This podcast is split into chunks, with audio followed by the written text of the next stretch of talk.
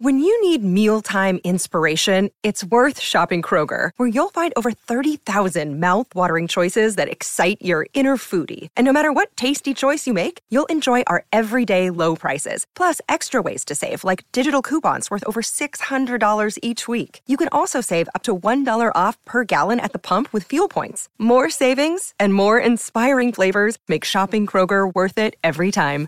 Kroger, fresh for everyone. Fuel restrictions apply. Well, howdy there, Internet people. It's Beau again.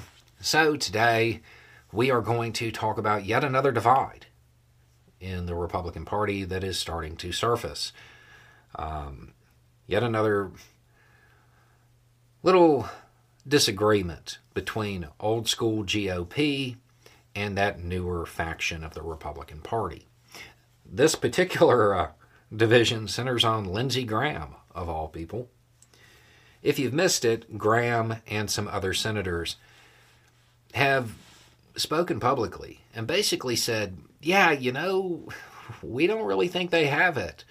That that whole impeachment inquiry into Biden, yeah, we don't think they have the evidence there. Narrative's kind of falling apart type of thing. This is really bad for the House Republicans who are big on social media engagement because they have promised their base an impeachment. And the the reality is to have Republican senators up on Capitol Hill being like, yeah, this isn't going anywhere. It's doomed from the start. That indicates that they don't actually have the evidence that they said they had. If you can't convince other Republicans on Capitol Hill odds are you're not going to be able to convince the American people. Right? So, that faction of the Republican Party very upset with senators basically saying, yeah, we haven't seen the evidence.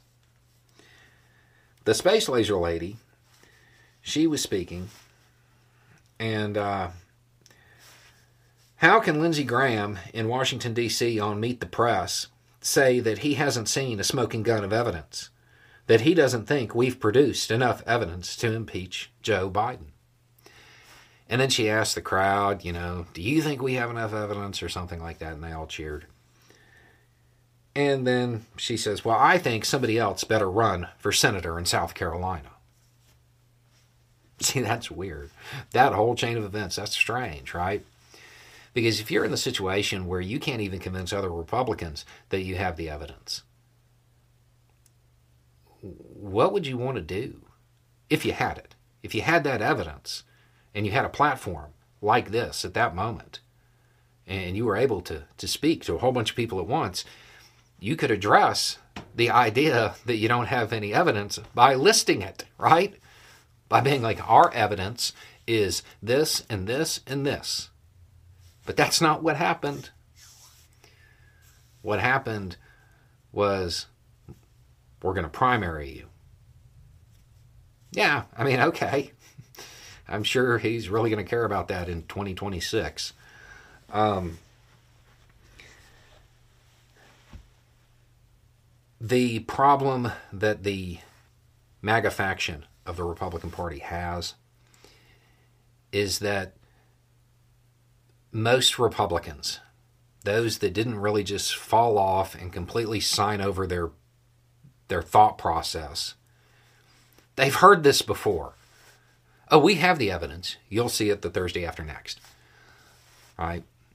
That they've heard that. They've heard it since 2020. And that evidence never came. I don't know that they're going to fall for it again. I mean, if they do, they're I will have underestimated them. Um, it seems unlikely that they will allow the same group of people to trick them yet again and play them yet again. Because they've heard this same thing when it came to evidence about the election that never showed up.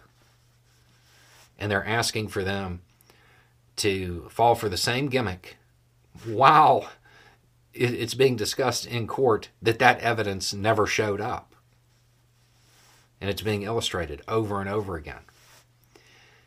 Seems like a bad strategy. It's worth remembering that Lindsey Graham's been up there a long time. He's no McConnell. like when it comes to political strategy. But he has made it up on Capitol Hill for quite some time. And he does not see the value in playing along with this little stunt.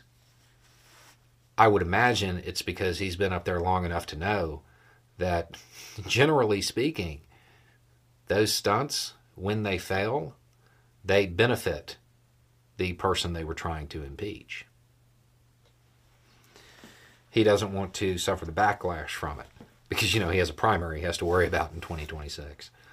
Um,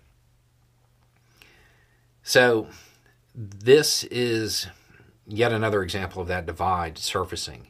It is going to become more and more pronounced. When people talk about the Republican Party, if you want to really have that analysis make sense, you're going to have to differentiate between the two factions because they're not on the same team. They have similar goals, but they're looking at it through very, very different eyes now.